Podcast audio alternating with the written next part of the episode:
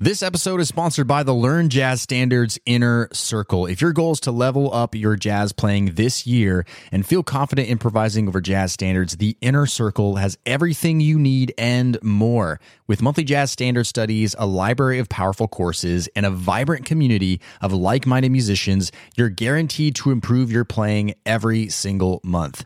Podcast listeners can get 50% off their first month when you go to ljsinnercircle.com. That's ljsinnercircle.com or find the link in the show notes. Now, on to today's episode. How do you play scales over jazz chords so that you're playing the right notes, but not making it sound just like you're playing scales? Well, today I'm going to show you a melodic approach to making scales musical coming right up. What's up, Brent here from Learn Jazz Standards, where we help musicians just like you learn how to play jazz, all while shortening the learning curve, no matter what instrument you play. Welcome to another quick win episode of the podcast. On this podcast, we do lots of jazz improv tutorials, jazz practicing tutorials, jazz standard tutorials, as well as jazz theory tutorials, just like in today's episode. So make sure you subscribe to the podcast wherever you listen to podcasts so you never miss out on any episode. Now, when you're trying to get into jazz improv, it's very natural to ask the question, what scales do I play over minor seventh chords or major seventh chords or half diminished seventh chords? Totally acceptable because we want to play the right notes and we want to be able to improvise over these jazz standards. However, there is a big problem with taking this approach and thinking about scales simply from this way. For example, a tune like Stella by Starlight is one that is kind of complicated and confusing, and scales could be helpful. However, when we take a look at what scales are over top of this jazz standard, we see Locrian, altered, Dorian, Mixolydian, Aeolian, all sorts of different scale options that we can use, which are great, but in context, they don't really mean as much. For example, when we take a look at part of the tune where we go, it's a B flat major 7 to an E minor 7 flat 5 to an A7 to a D minor 7, we could say over top of the B flat major 7, we could play Ionian. Over top of the E minor 7 flat 5, we could play the Locrian mode. And over the A7, the 5 chord, we could perhaps play the A altered scale. Right? And then over top of the D minor 7, the 1 chord, one option would be the Aeolian mode. However, just looking at these notes by themselves, we can tell that this really isn't very musical and it doesn't take something very important into context. Taking a look at this tune, we can actually see that in context, the B flat major 7 is the one chord, it's the parent key center, and the E minor 7 flat 5 A7 to a D minor 7 is what we would call a 2 5 1 of 3, the D minor 7 being the 3 chord within B flat major. Now, even more importantly, we want to look at what chord is going before the D minor 7 and what's coming after the D minor 7. Chord after D minor 7 is B flat minor 7 to E flat 7. So when we're trying to make musical choices, if we're just simply saying we're going to play the Aeolian scale over top of the D minor 7, we're completely missing the point of the idea that we're trying to move from one chord to the next. So instead of actually thinking about what scales we should play over top of chords, we should be thinking about how can I resolve to each chord and what notes within a scale can I use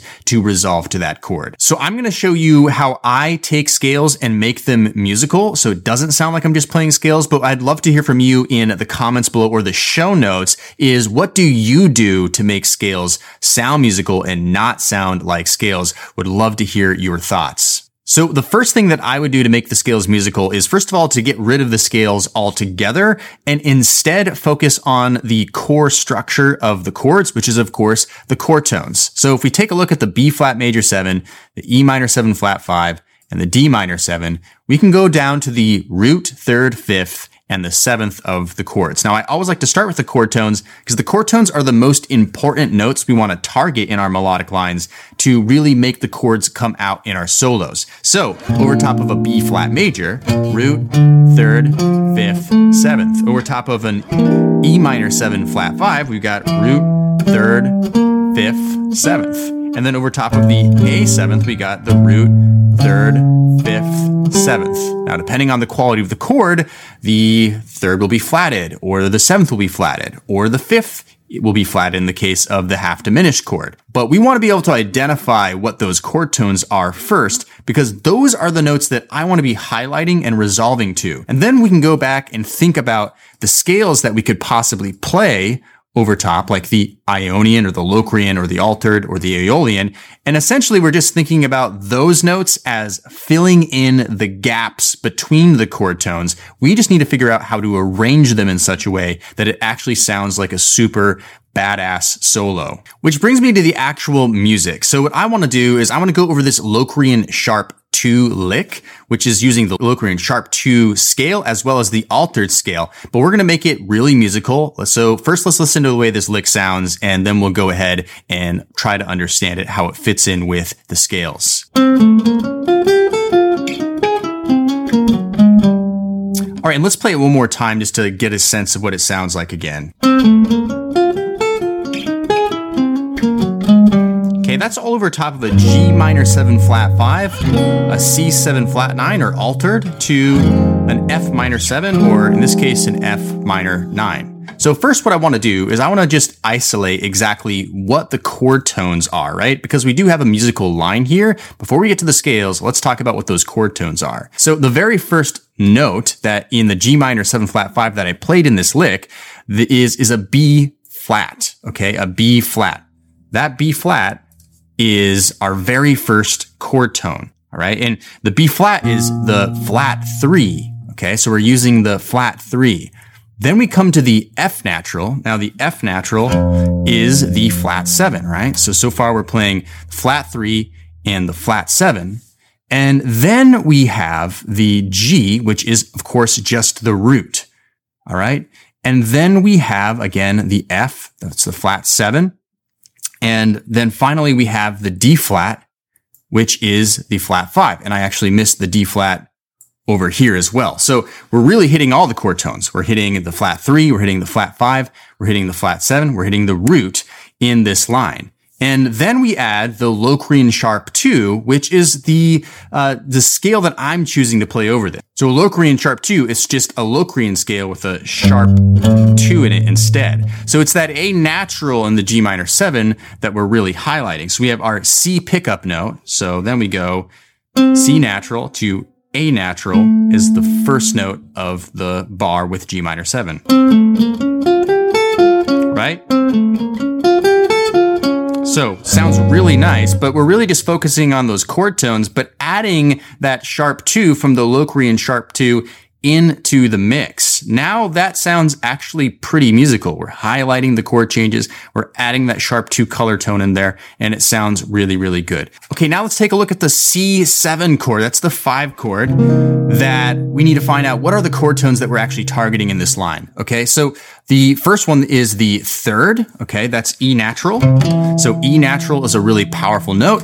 Uh, it's that third. The third really makes the chords pop. Then we have the C natural. That's of course the root. And then finally we have the B flat. Okay. The B flat is the flat seven. So we're hitting the thirds and the sevenths and we're hitting the root. And then the cool thing is we're using the altered scale. So altered notes within this chord to really make this super interesting, right? That's a that's a really interesting sound over top of a C7.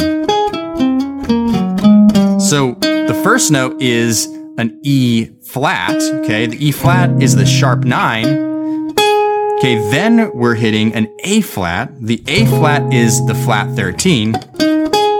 Then we're hitting that E natural, that's the third we talked about. Then we're hitting C, that's the root, so and then we're hitting D flat. What is D flat? That is the flat nine, right?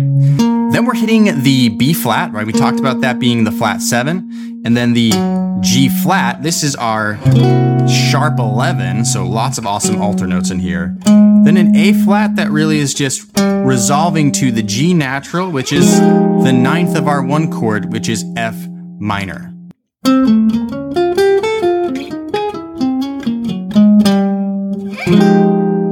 So in summary, we want to be using scales to resolve to chord tones so that where you can make scales more musical, we can spell the chord changes and create awesome melodic sounding jazz solos. And by the way, we do this every single month in our LJS Inner Circle membership. We work on materials like this in order to improvise and to use chord tones and scales to create awesome jazz solos. So check it out at ljsinnercircle.com and see if it's a good fit for you. That's all for today's quick win episode of the podcast. Make sure you subscribe wherever you listen to podcasts. Leave a rating or review wherever you listen to podcasts. We really appreciate that help. And we'll see you in the next episode. Hey, podcast listener, would you like to ask me a jazz question and get it answered here on the show? Then go to learnjazzstandards.com forward slash ask. That's learnjazzstandards.com forward slash ask. I look forward to hearing your question and answering it on a future podcast episode. LearnJazzStandards.com forward slash ask or find the link in today's show notes.